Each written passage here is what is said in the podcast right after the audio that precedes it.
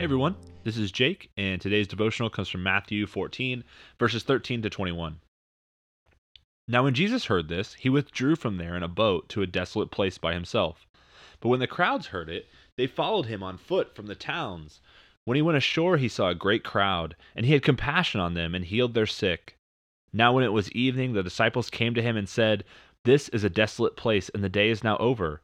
Send the crowds away to go into the villages and buy food for themselves. But Jesus said, They need not go away. You give them something to eat. They said to him, We have only five loaves here and two fish. And he said, Bring them here to me. Then he ordered the crowds to sit down on the grass, and taking the five loaves and two fish, he looked up to heaven and said a blessing. Then he broke the loaves and gave them to the disciples, and the disciples gave them to the crowds. And they all ate and were satisfied.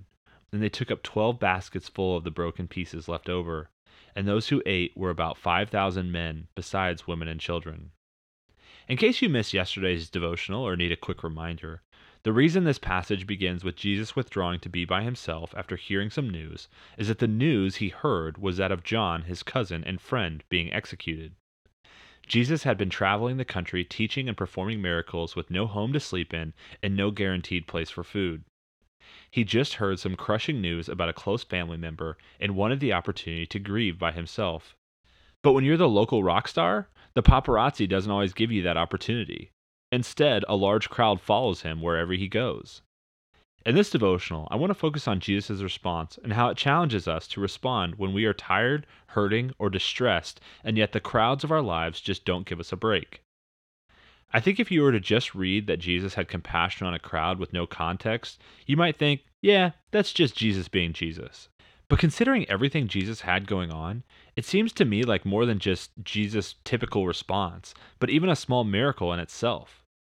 My freshman year of college, there was another freshman student that lived in my dorm and was a teammate of mine on our college's baseball team. This student lacked a bit of social awareness, and I struggled to connect with him. Time and time again, he would insert himself into the group I was hanging out with, whether he was invited or not. It seemed to me like he felt the world revolved around him in some ways. In hindsight, he just wanted to fit in with the people he had things in common with, but at the time, I didn't quite see it that way.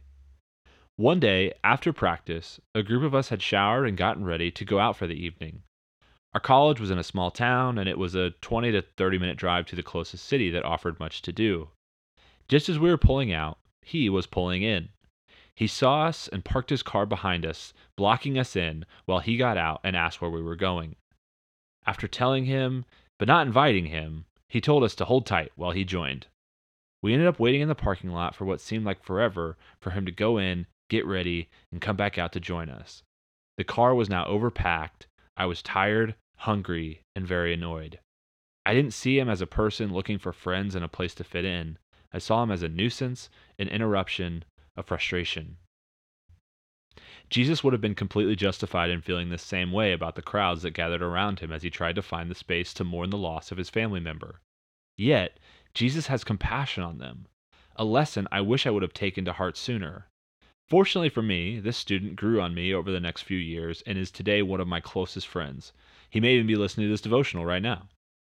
What I realize when I think about Jesus having compassion for the crowd is what would have been missed if he had chosen to turn his back on them or press further into isolation.